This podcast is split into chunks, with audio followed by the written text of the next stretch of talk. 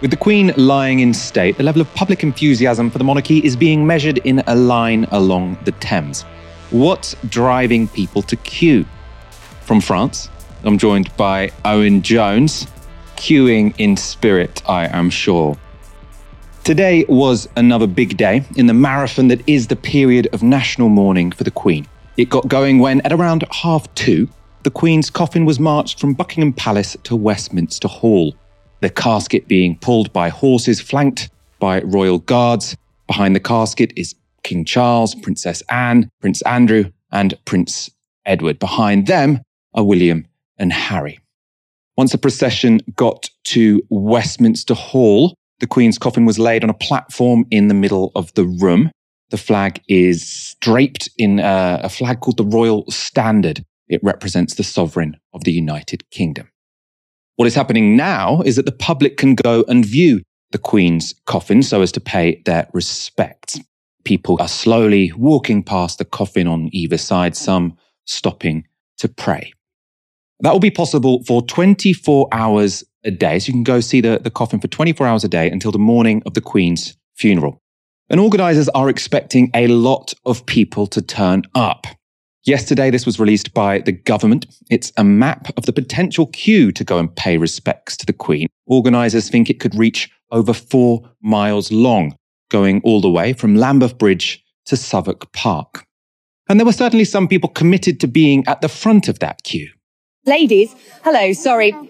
Sorry to interrupt. You've just got your wristbands. Yes. Um, talk to me uh, uh, about the wait overnight last night. It was, was horrific because it was raining all the time and it was like kind of very, it was not that cold, but it was very, very, the rain makes everything bad, you know?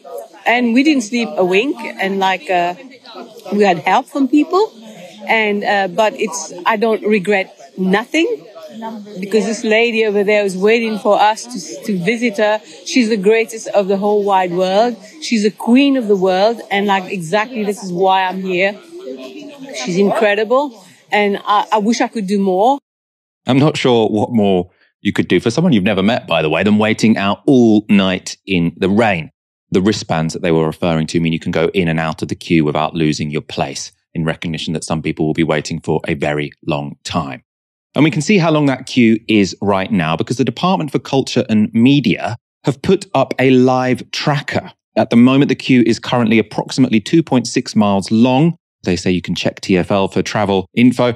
The nearest landmark is London Bridge. So, according to the government, the queue at the moment um, goes to just beyond London Bridge, so 2.6 miles long. Sky News have already been speaking to people who have been able to see the Queen lying in state it wasn't what I was expecting. I I didn't think I'd feel so strongly about it, but I guess you never understand how much someone means when they're there. It's when they're gone that you can understand a little bit more. Just the actual sight of it. Someone who's served our country for 70 years, not with us anymore it's uh, a great loss. So that was from just moments ago, that Vox Pop there. And this is the part of the ceremonies where we really get to see how much commitment there is from the public. So a lot of the time I've been watching this period of national mourning, it's felt very top down. It's felt like wall to wall media coverage, everything getting cancelled. And I was being told over and over again by the BBC, by politicians, that this is, you know, the most important thing that's ever happened. And we should all be deeply in grief. As I've said on this show, I'm, I'm not particularly grieving the Queen, but I know other people are. I'm perfectly respectful of that. But this is, I suppose, now when that's all on show, how much the public do care. How long is that queue going to be? How deep is that queue going to be? Will people have to wait 30 hours to see the Queen lying in state? That's what the government are currently warning. What do you make of this? Peak grief, I suppose, is what you're talking about. How deep is your queue? Yeah, I mean, I, I think the way of thinking about it is look, there's 25% of the population who are Republicans, according to the polling. Of those, only I would say about 15% of the population are kind of real committed. They're the ones who've said, according to polling, that they don't think King Charles will be a good king, which is a big drop in that number, even though he hasn't done anything since the Queen died. And then you've got, I would say, maybe 50% of the population who are passively just think about the monarchy. Well, you know, can't think of an alternative.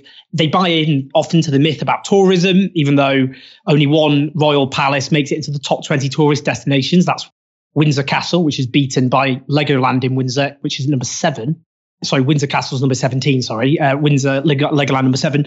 But I think if you think 10% of the British population are hardcore monarchists, well, if you take the adult population, that's 50 million people. So that'd be 5 million people. Now, I actually don't think 5 million people are going to attend these events all this morning. So even not all hardcore monarchists are going to be turning up. So I don't think it's that surprising you get mass crowds like this because there is, we already knew, a section of the British population, and to be honest, a section of the tourist population, because it's true, even though a lot of tourists, I don't think, come to Britain purely because we've got an unelected head of state. I think that probably shows a lack of a lack of kind of belief in what makes Britain attractive to outsiders. But a lot of people who are tourists quite like the Queen. There's a big chunk of the population in absolute numbers who are committed monarchists I don't really think this shows that the population as a whole are ardent monarchists. And the reason I don't think that is overall enthusiasm for the monarchy has shrunk.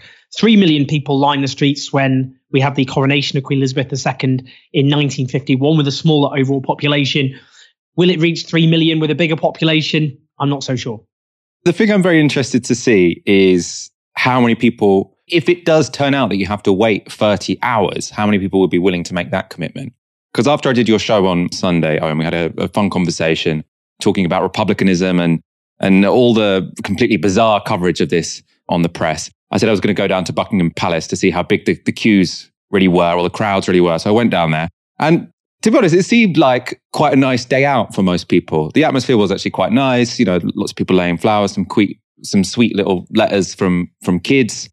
But it, it did feel like lots of people having a nice day out. It, it, you know, you, you, had to queue for about an hour to get to, to, to Buckingham Palace. So that's very, very doable.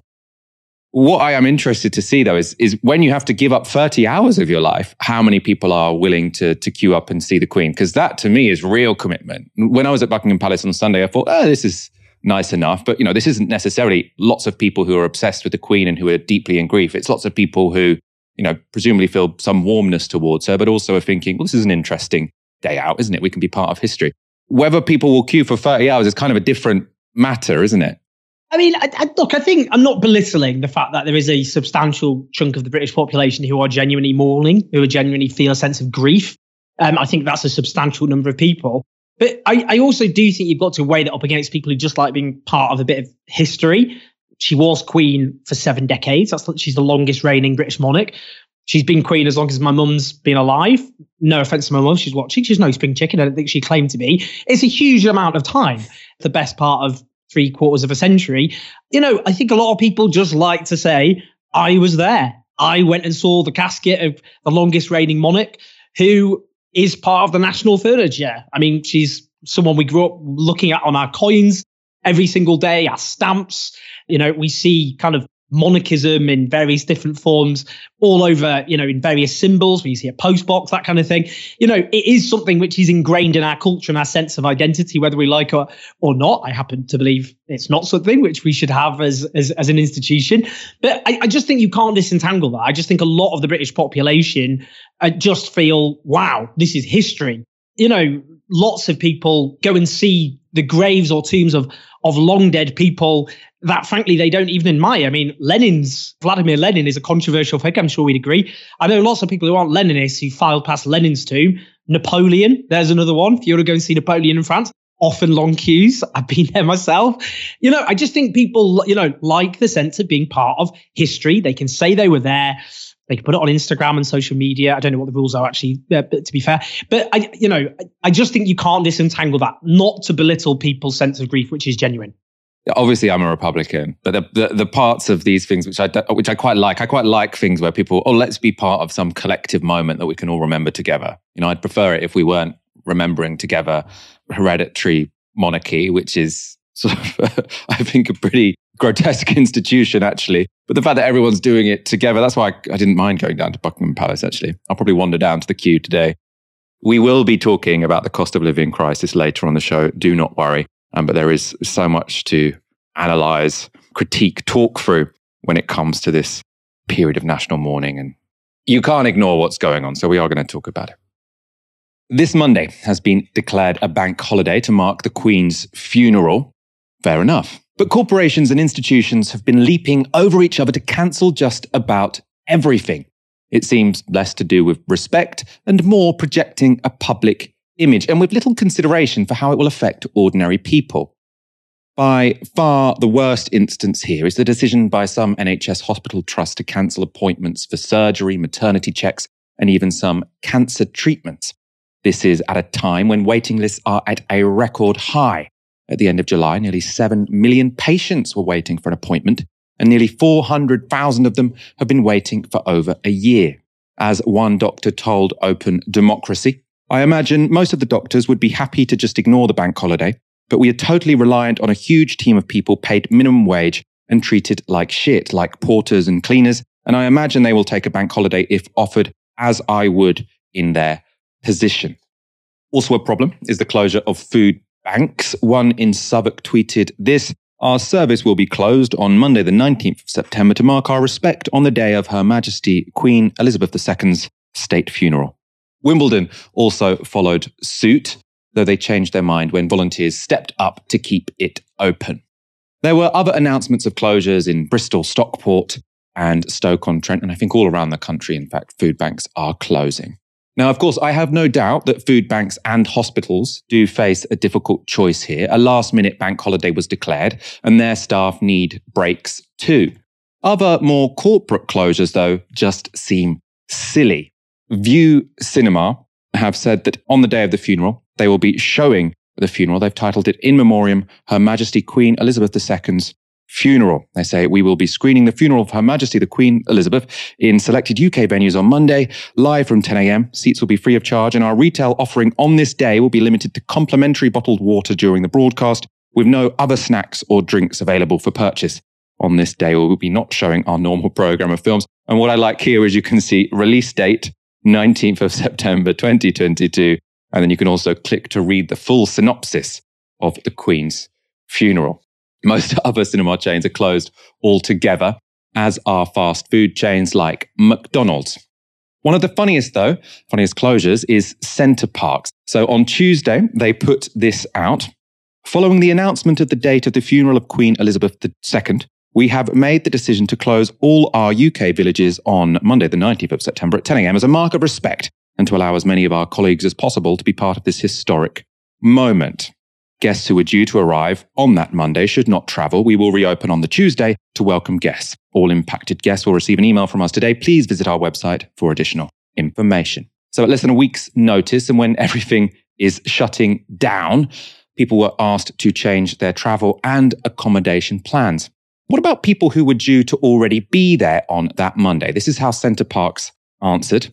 Hello, Leanne. If you are staying with us for seven nights starting Friday, you are welcome to leave your belongings in your lodge and access your accommodation again from 10 a.m. Tuesday. Thanks, Demi. So the, the people at Center Parcs were, were kind enough to suggest that though you will be kicked out of your holiday cottage for 24 hours or so, at least you can leave your stuff there. There was then a completely predictable and pretty justified backlash, and Center Parcs responded like this Hi, Liz. We recognize leaving the village for one night is an inconvenience. We have listened and made the decision to allow guests to remain on village on Monday. However, the village will still be closed, so guests will need to remain in their lodges. So this is now Center Parcs' jail in respect of the Queen. But a short time later, realizing that Center Parcs' jail wasn't particularly good for PR, I assume, or maybe it's fire hazard, I suppose. They then clarified Apologies for my wording. You will be allowed to walk around the village, but the facilities will be closed. Thanks, Amy. Owen, there is obviously, I mean, there's been some discussion on, on Twitter sort of saying, actually, it's a bit harsh to make a big fuss about food banks closing because this has been a declared a bank holiday. If you work in an office, you'll be taking a bank holiday and no one is trying to guilt you to not have that day off. But if you work in a hospital or a food bank, suddenly you're supposed to feel guilty for having a bank holiday off. At the same time, maybe this is a reason why we shouldn't have last minute bank holidays. And then you've also got all of these corporations who are clearly just virtue signaling. It's completely bizarre and doesn't have any justification at all, other than them being terrified that someone might say, You're not monarchist enough. How should we make sense of all of this? we've got less bank holidays in this country than almost any other comparable Western nation. So I think more bank holidays would be great. I'm sure you'll remember, you will remember, many of your viewers will remember that Labour under Corbyn promised to have four extra bank holidays, one for each constituent nation of the United Kingdom.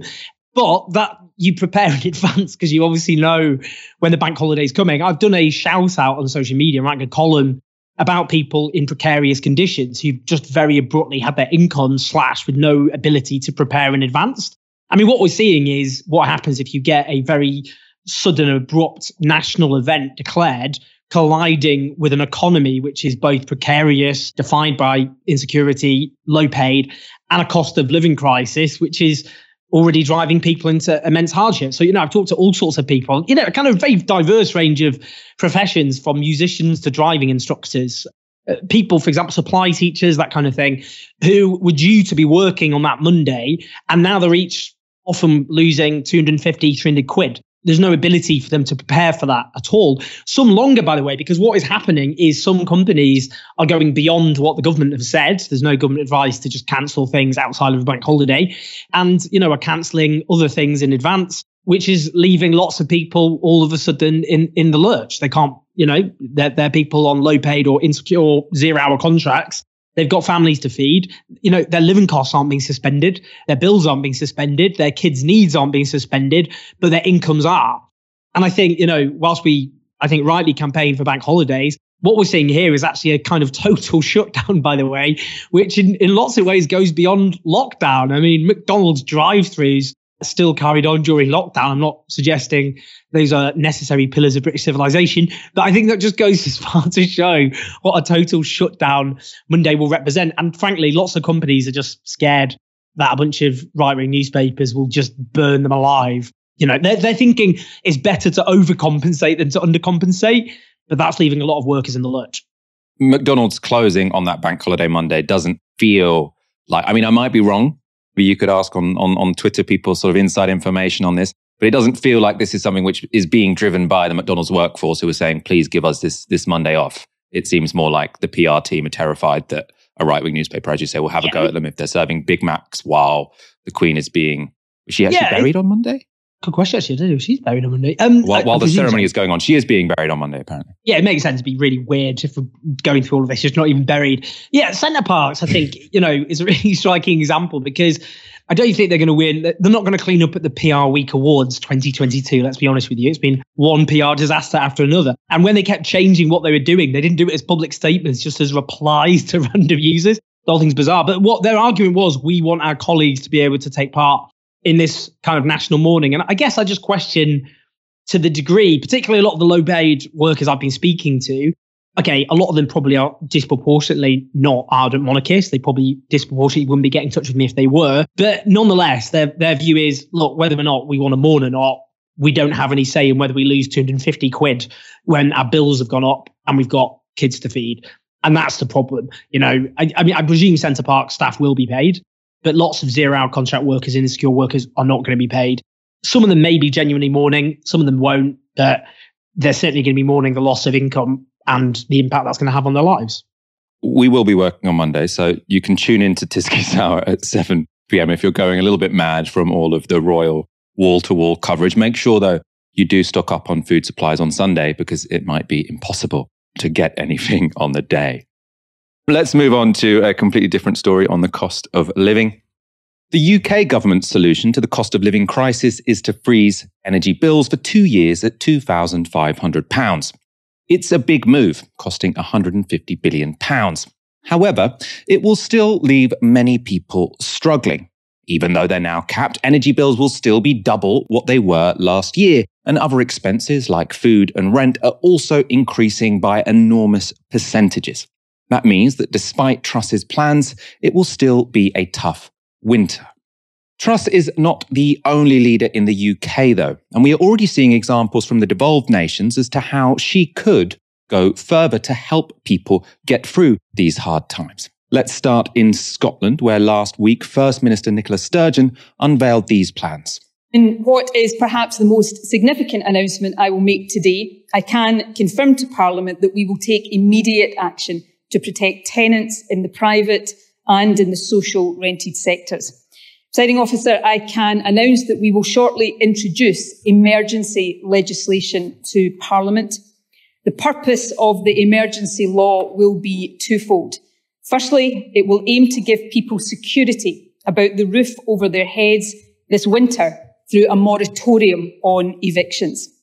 Secondly, the legislation will include measures to deliver a rent freeze. The Scottish Government does not have the power to stop your energy bill soaring, but we can and will take action to ensure that your rent does not rise. Presiding officer, by definition, these are temporary measures, but they will provide much needed security for many during what will be a difficult winter.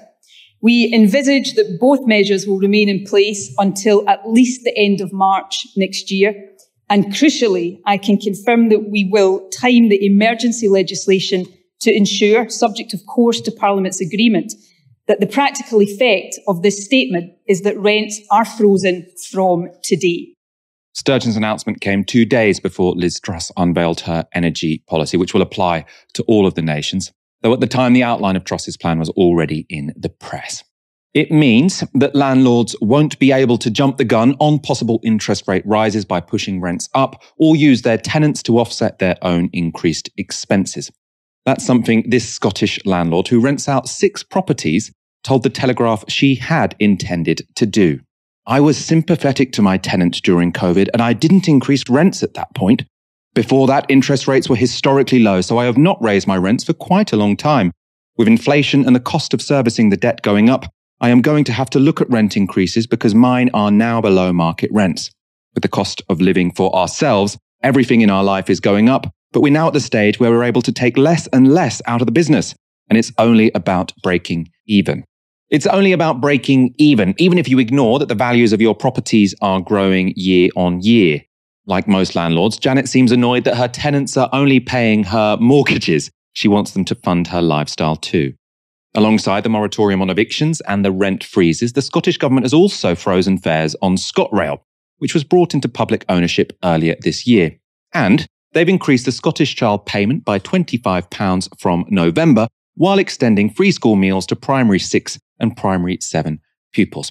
Those are generally 10 and 11 year olds. In Scotland, all primary school pupils below that age already get free meals automatically. So that was Scotland. Meanwhile, the Welsh Government, which has far fewer powers than Scotland, has begun to roll out its plan to provide free school meals to all primary pupils by 2024. First Minister Mark Drakeford said, When we devised the policy, we didn't realise we would be facing inflation at rates beyond 10% and the reality that families across Wales are going to be facing very difficult winters.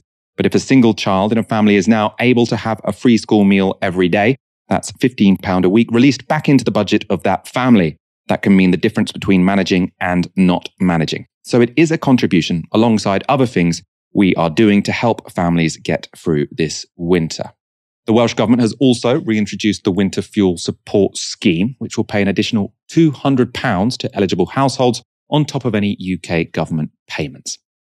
Unlike Wales and Scotland, Northern Ireland hasn't been able to put in place any additional measures because it hasn't had a government since the DUP refused to work with Sinn Féin.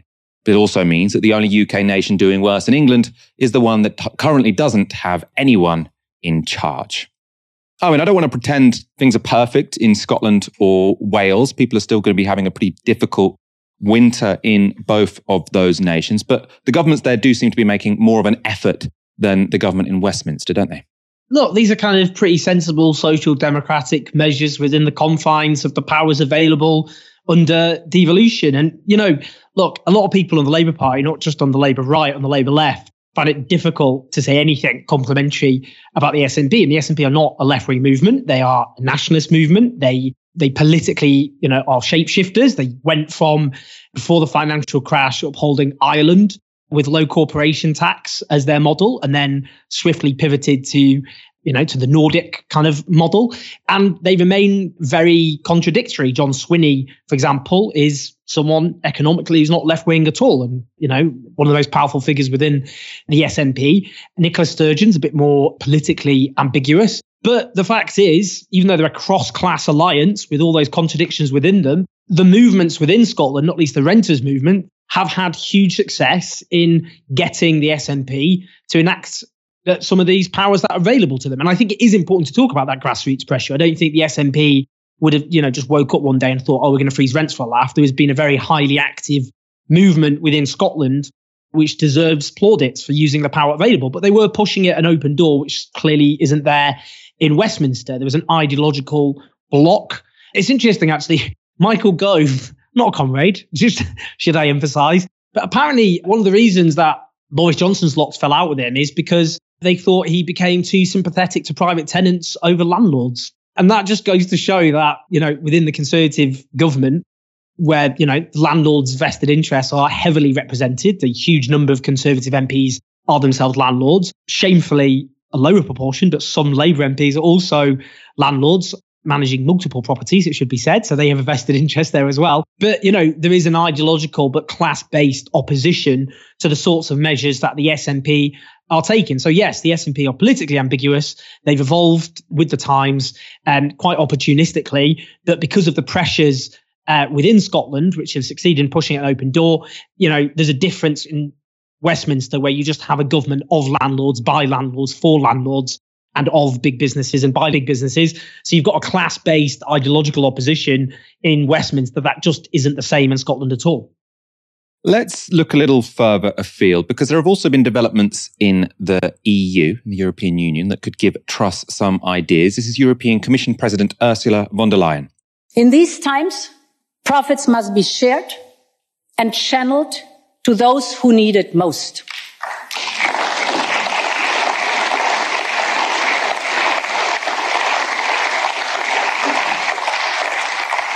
And therefore, our proposal also includes the fossil fuel electricity producers who have to give a crisis contribution.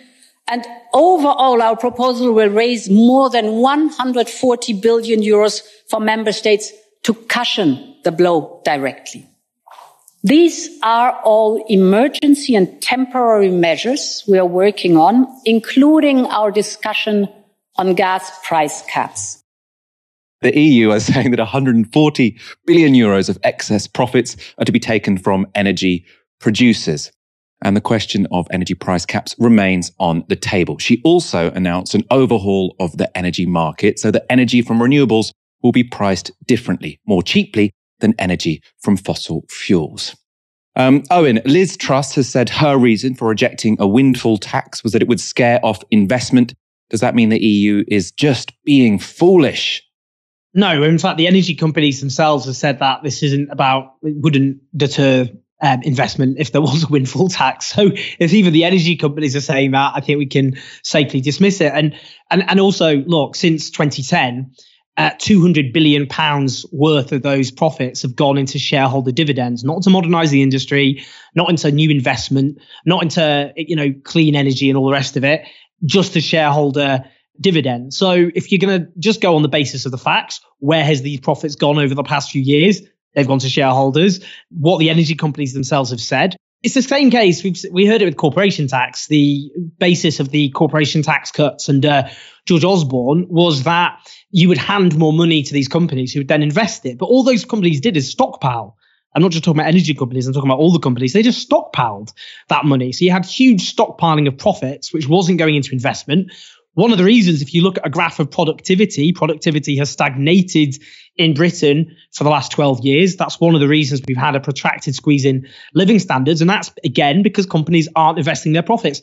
Guess who called out the failure, of course, of corporation tax cuts? Rishi Sunak. He increased corporation tax or tried to on the basis that it hadn't increased investment as predicted. And the same goes for a windfall tax. There is no basis whatsoever based on what the fossil fuel companies are saying, but also based on what we can actually see has actually happened with previous tax cuts for those companies. So all they're going to do is just hand it to their shareholders. And it's really important we call that out because the, you know, some of the money they have used has gone into a greenwashing campaign where energy companies have tried to make it look as though they're actually, you know, critical to the kind of transition that we all need. They recognize the climate emergency. But actually, these fossil fuel companies globally have spent huge amounts of money stalling policies which are meant to tackle the climate emergency, lobbying against them.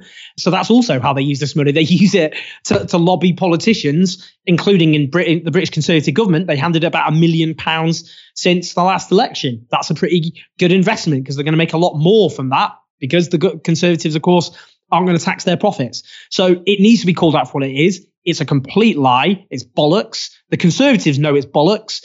But of course, you know, former Shell employee Liz Truss knows which side her bread is buttered on. The Conservative government represents these interests very ably, and they have an ideological opposition which is class based. It's not based on any evidence. There isn't any.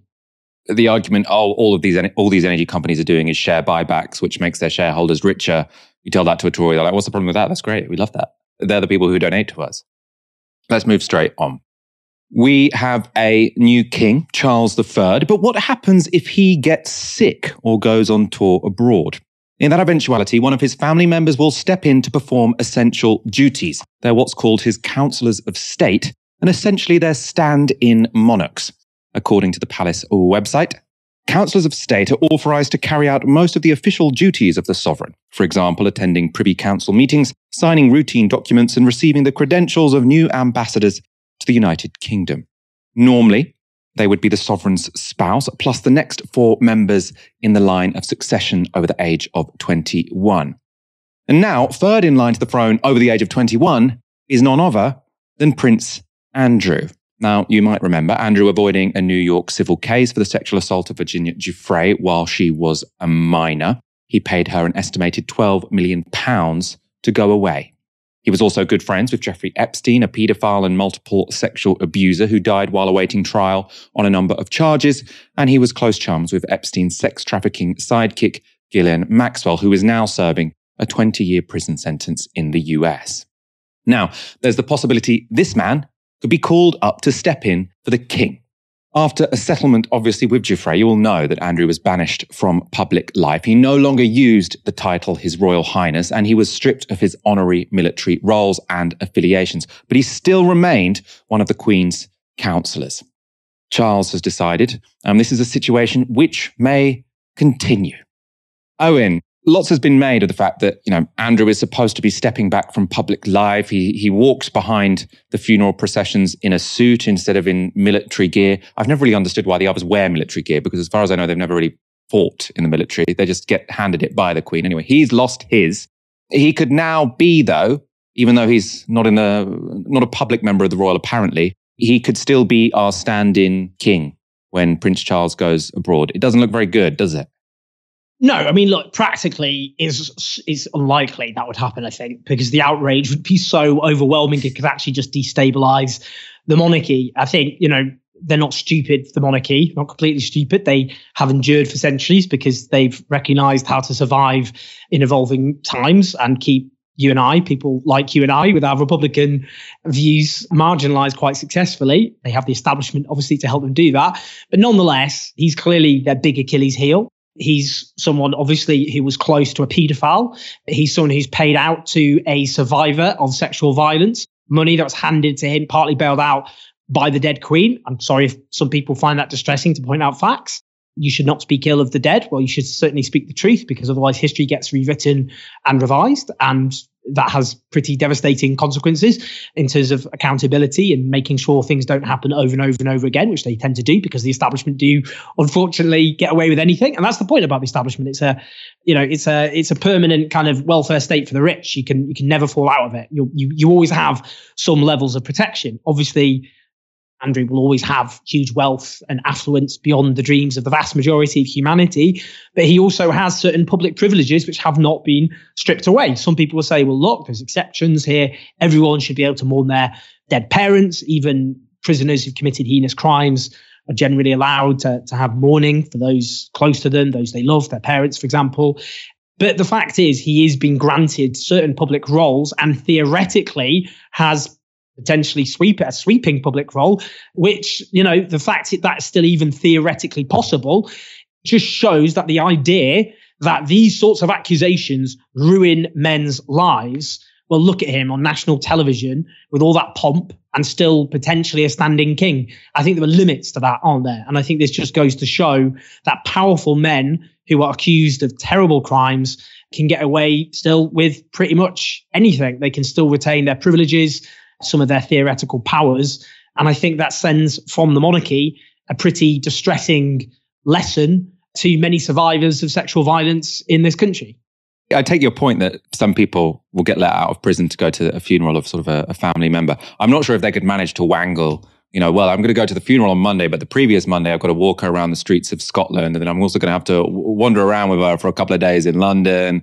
I'm actually going to need, you know, what is it, 10 days out of jail would be the argument there. Obviously, this guy was never found guilty of, of anything, but, you know, it, it doesn't seem like he's getting a raw deal. He's getting more time in the limelight than I think, well, obviously, than he deserves. And I think they're giving him more time in the limelight than would be appropriate. He can still mourn the Queen without constantly being on my TV screen. We've got Sky News on in here. He keeps popping up. Let's move on. We've got another story. As memorial events take place for the Queen, vast swathes of the country have been told to stop what they're doing or put their lives on hold. But in King Charles's former official residence, it's all change. Up to 100 Clarence House staff have been told they could be about to lose their jobs. It's a message they received while they were working around the clock to smooth Charles's elevation to the throne. The Guardian report this. Private secretaries, the finance office, the communications team, and household staff are among those who received notice during the Thanksgiving service for the Queen at St Giles's Cathedral in Edinburgh on Monday that their posts were on the line. Many staff had assumed they would be amalgamated into the King's new household, claiming they were given no indication of what was coming until the letter from Sir Clive Alderton, the King's top aide, arrived. One source said, Everybody is absolutely livid, including private secretaries and the senior team. All the staff have been working late every night since Thursday to be met with this. People were visibly shaken by it. A Clarence House spokesperson has said they will be working to find alternative jobs for those whose current roles are no longer required, but they say some redundancies will be inevitable. The leader of the Civil Service Union is not impressed. He said this while some changes across the households were to be expected as roles across the royal family change, the scale and speed at which this has been announced is callous in the extreme. Least of all because we do not know what staffing the incoming Prince of Wales and his family might need. Oh, and it all seems pretty shabby, doesn't it? It just sums it up, I think, quite acutely the British class system, doesn't it? Where privilege is worshipped. And yet, whilst we're, we're, we're, told that we're in this period of national mourning and grief and uniting as a country, people are thrown onto the scrap heap at the very moment when that mourning is taking place. Look, I've had someone get in touch with me, which I'm going to write about, but, you know, their partner was involved in construction at Windsor Castle. On a Friday morning, after he went into work, they explained they had to close down the site due to mourning. As he's a contractor, that meant no notice, no pay, just had to make the site secure and leave. I do understand to some degrees there was a lot going on at Windsor Castle, but for young family, this has put us in dire straits, and I feel resentment as this has nothing to do with this. I have respect for the deaf and old lady, but that's about it. We still need to eat. Look, these are real human beings with lives, and you know this idea that you know in a period of national mourning that normal life has to be suspended because everyone has to grieve. As as we keep saying, people's living costs aren't suspended. Their need to live isn't suspended. Their children's needs aren't suspended. And yet, you know, because at the moment, people like us, but oh, we're indecent. How dare you? This isn't the time to complain. We're all uniting as a country. You know, tell that to someone like that, you know, whose partner's just being thrown out of work with no notice from Windsor Castle because of an event that is completely out of their control, which they have no prior notice for whatsoever. You can't unite a country when you throw precarious workers onto the scrap heap and told that that's a necessary sacrifice in the name of national mourning. Rich people aren't making these sacrifices. The sacrifices in every national event like this are expected to fall, as ever, on the back of the royal subjects, those often it, it, who are consigned to the bottom of society, for whom you know life is already very, very difficult and very hard. So I think this sums up again what happens shines a light, I suppose, technicolor in technicolor on the fact that we have a low paid precarious workforce who are treated like shit in this country. Um, and, and that obviously continues and is accelerated when all of a sudden we're expected to, you know, doff our caps at the monarchy during a period of national mourning. I mean, I, I think you're absolutely right. This does shine lights on, on much sort of bigger structural problems of insecurity in the workplace. I think it also does on a mundane level, you know, on, on a local level. How many millions of pounds are being spent on the ceremonies, which we've been seeing over the past few days, over the past week, and it'll be going until next Monday. How many hundreds of millions of pounds has this cost And they can't just have some little pot of money here for contractors who've had to end their jobs early because of all of these celebrations or commemorations or whatever we want to call them. Like, how cheap do you have to be? Or how unthinking do you have to be? I think it's probably that latter. They haven't considered that. Well, this is the contract. Of course, we're going to cut it, right? How many other contracts have been broken this week because half of London has been shut down? You know what I mean? And then uh, they'll just throw people on the scrap heap. Up to 100 people work at Clarence House. If you're going to do some restructuring, just wait a month. Jesus Christ. Do you know what I mean? Anyway, regardless of how Charles may or may not behave, a week of royal propaganda appears to be doing its work. A new poll from YouGov suggests 63% of the public think Charles will make a good king. Only 15% think he won't. And what's really interesting here is how this compares to when people were previously asked the same question. So from June 2019 to May 2022, there were never more than 39% of people who said Charles would make a good king. Around 30% of people consistently said he would not make a good king. But it's now a 65 15 split. That is a phenomenal transformation. Like polls don't normally shift that dramatically. I mean, what do you make of this? Is this down to the success of the royal propaganda we've seen over the past week? Is this people feeling sympathy for someone who's lost their mother? Why have we seen this huge, dramatic turnaround when it comes to how suitable people think Charles is to become king or to be king as he is now?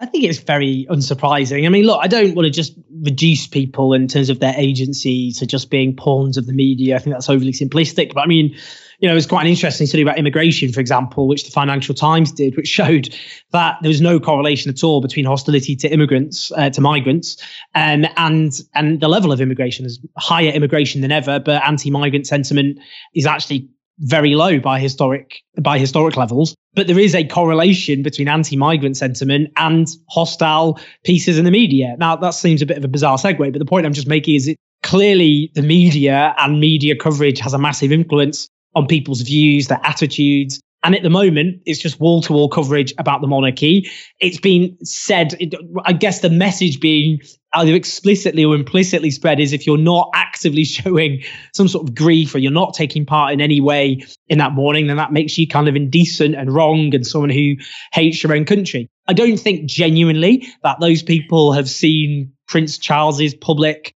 appearances, which have been quite tetchy. Let's be honest with you. At least, at least one of them was quite tetchy, aggressively tetchy towards, let's say, the underlings. I don't think people looked at that and went, "Do you know? What? I've completely changed my mind. Oh, I thought he'd be rubbish before, but I think he's going make a bloody good king." People just think he's lost his mom. I feel that I should be involved in this national mourning. I feel like I'll be a bad person if I suddenly say what I thought about Charles. But to be honest with you, the polling's very clear.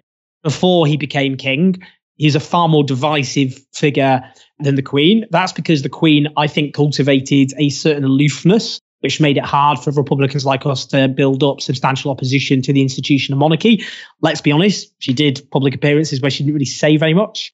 Basically, her her presence in our lives were largely confined to the Christmas address, which were Christmas speech, which were pretty platitudinous and inoffensive, normally speaking. Nothing much to rile anyone up so she was quite, you know, she's covered in mystique and all the rest of it. She was a bit of an off-screen character in, in our lives in lots of ways. But Charles is far more interfering, interventionist. He's got a history of meddling in politics. Uh, he clearly is tetchier and more easily provoked. Um, he has a back history, which is more controversial if we think about without going, you know, too heavily into people's private lives, though we can't really help with the monarchy because they're shoved in our faces all the time. But I think lots of people remember what happened with Diana and Camilla and all the rest of it. I don't think that sits well with lots of people. So I think, you know, at the moment, there's hysteria, basically. Let's just be frank about it. People are being felt, made to feel you've got to be mourning. Don't say anything bad about the monarchy. Be nice about someone who's grieving his mom. But I think that support that you've just seen the increase is very soft. And I think when he's bedded in, so to speak, as our king, and I think he's going to make quite a lot of missteps because I think already he's verging on mis- missteps. I think a lot of those soft, sudden supporters or believers in him as a good king, I think are just going to go back to where they were before, which is not convinced by this guy in the way. I quite like the Queen. And I think the monarchy's lost their star player. I think if you look at younger people and people of color, and obviously people of color are growing in numbers. They're often younger as well. Um, there is very substantial support for a republic that's growing as those generations become obviously they rise. And I think the monarchy's future, therefore, as the lid on a pressure cooker, is less firm on a more combustible pot because the tensions of British society have increased over the last few years and they've lost their star player. Public sympathy for the monarchy support was already less enthusiastic than it was. Can King Charles III carry the monarchy in the same way? I don't think he'll end up like King Charles I, who obviously there was a massive civil war and revolution. He was beheaded, but I do think he will find it much harder to sustain the level of passive enthusiasm that the Queen had. The royal household hasn't been very good at expectation management this this week. So, like, I feel like even though the crowds are big, they, they keep saying they're bigger than they are. If they set success as there not being a revolution and him being beheaded, um, I think he can probably achieve that. Um, so they can count that as a win. Let's go to our final story. The blanket coverage of the Queen's passing has led to complaints that other issues, like the cost of living crisis, have been ignored. But one columnist at the Times thinks there's no need to draw such a sharp distinction between tackling the cost of living and talking about our late monarch. Because as millions of Britons struggle to pay their energy bills, Alice Thomson has declared this The Queen's 1950s frugality is key to our future. As the cost of living crisis bites, we'll need to learn the satisfaction of thrift and recycling over endless consumer binges. The article reads The Royal Yacht Britannia could never be called a super yacht with its formica surfaces, Teasmade, and narrow single beds covered with thin blankets for the Queen and the Duke of Edinburgh. There were no gold taps or submarines, just wicker baskets for the corgis. But the Queen said it was the one place where she could truly relax. When the yacht was commissioned in the 1950s, Her Majesty turned down the initial design as too lavish. She wanted simplicity and would disembark for picnics with the Tupperware on remote beaches in the Western Isles. So, a good cost of living tip there. In your yacht, do not install golden taps. Yachts are perfectly sailable and um, without golden taps. Very important tip. Other examples of the Queen's frugality involve her driving a Land Rover instead of a Range Rover, another good money saving tip and renting out the cottages on one of her many estates via Airbnb. Thomson concludes In this age of Amazon Prime and Kim Kardashian style super rich spending, her frugality may seem quaint. But with the government ready to announce an emergency financial statement next week, it feels timely. As the cost of living crisis hits, everyone is looking for ways to cut back, taking a thermos of coffee to work, eating leftovers for lunch, and sewing on lost buttons. So sewing on lost buttons is one option. The other option is not installing gold taps in your yacht. So yes, that's one way to avoid poverty. Tone down the decor on your yacht and rent out your cottages. Who knew it would be so simple? But it's not just on finances that we're being told to take inspiration from the Queen, who, thanks to her bloodline, was worth 370 million pounds. According to this Mail Online feature, the Queen can also teach us how to save the environment. So they write Despite having access to private chefs, the Queen was known for keeping a simple diet consisting of local produce and meat with low food miles. She was also frugal, reusing wrapping paper, keeping furniture for decades, holidaying in Scotland, and re wearing outfits. But the Queen's efforts go beyond wearing outfits more than once according to the Mail. Throughout her 70 year reign, the Queen regularly planted commemorative trees.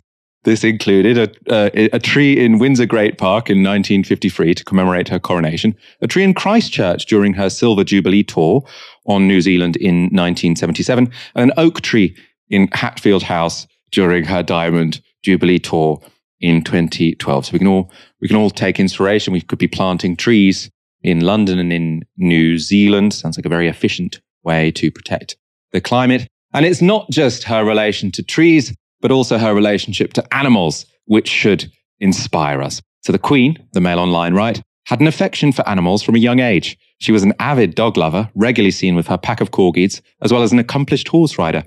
A range of exotic animals were also presented to the Queen over the years, ranging from an elephant to two giant tortoises. The Mail also celebrates King Charles for running a car on byproducts from wine and cheese. Owen, is this how we survive the cost of living crisis and save the planet in the process? Two birds in one stone. so bloody frugal, aren't they? They really did just skimp and save, didn't they? They might have been handed all this privilege, but they didn't rub it in our faces in any shape or form. Go to your local pound savers. Oh, there's the blood. There's that's Queen Liz over there. She's in the. She's buying. Yeah, I mean, obviously, this is it's just trolling on an epic scale. I mean, the monarchy. If you look at, you know, because there's the argument they bring in tourism, they pay for themselves, which as already covered is is, is a myth royal tourism attractions are, are, very low down the list of reasons why people come to Britain. Um, but the you know the Irish presidency costs one percent of the monarchy, and you know there's a very widely respected Irish president. It's very effective in terms of what it does. The monarchy is just bloody expensive. It's hugely expensive in terms of its upkeep. I think it does show as well the sorts of worlds that some of these columnists, I have to say, live in. If you look at background of columnists and newspaper journalists in the national media, according to the government's own figures, or you look at the Sutton Trust, which looks at this, you know, they're overwhelmingly, or sorry, dis, over half are privately educated when only 7% go to private school in the country as a whole. So these are often people from very privileged backgrounds who, who are used to mixing with people from very privileged backgrounds whose view of what is frugal is very skewed in a very unrealistic direction. This is class based perspectives and loyalty which infect the British media that people who are from very privileged backgrounds and mixed with other people from privileged backgrounds. I remember um, there's an anecdote about Tony Blair, and he he one of his advisors. There's a discussion with one of his advisors, and he thought the median income in Britain was eighteen thousand pounds, about twenty five thousand pounds an hour. This was many years ago when it was even lower. It just goes to show that people with from very privileged backgrounds they look at the monarchy and clearly what most of us would look at if we were being honest is a very privileged institution dripping with huge amounts of unearned privilege whether or not people support the monarchy or not it's just an objective fact but if you're looking through a lens of someone from a very privileged background you, you might come to a different conclusion I just love the idea that you know you could ask. So, what what, what did you do uh, for climate change? Well, I did once get gifted an elephant, so what's the relevance of that? That's not. I can't see how. I imagine keeping an elephant as a pet is actually pretty bad for the environment. Um, I haven't uh, done the maths on that. Let's wrap up there, Owen. It's been a pleasure being joined by you again. Always an honour. We are going to wrap up there. We'll be back on Friday at 7 p.m. For now, you've been watching TyskySour on Novara Media. Good night. This broadcast is brought to you by Novara Media. Go to novaramedia.com slash support.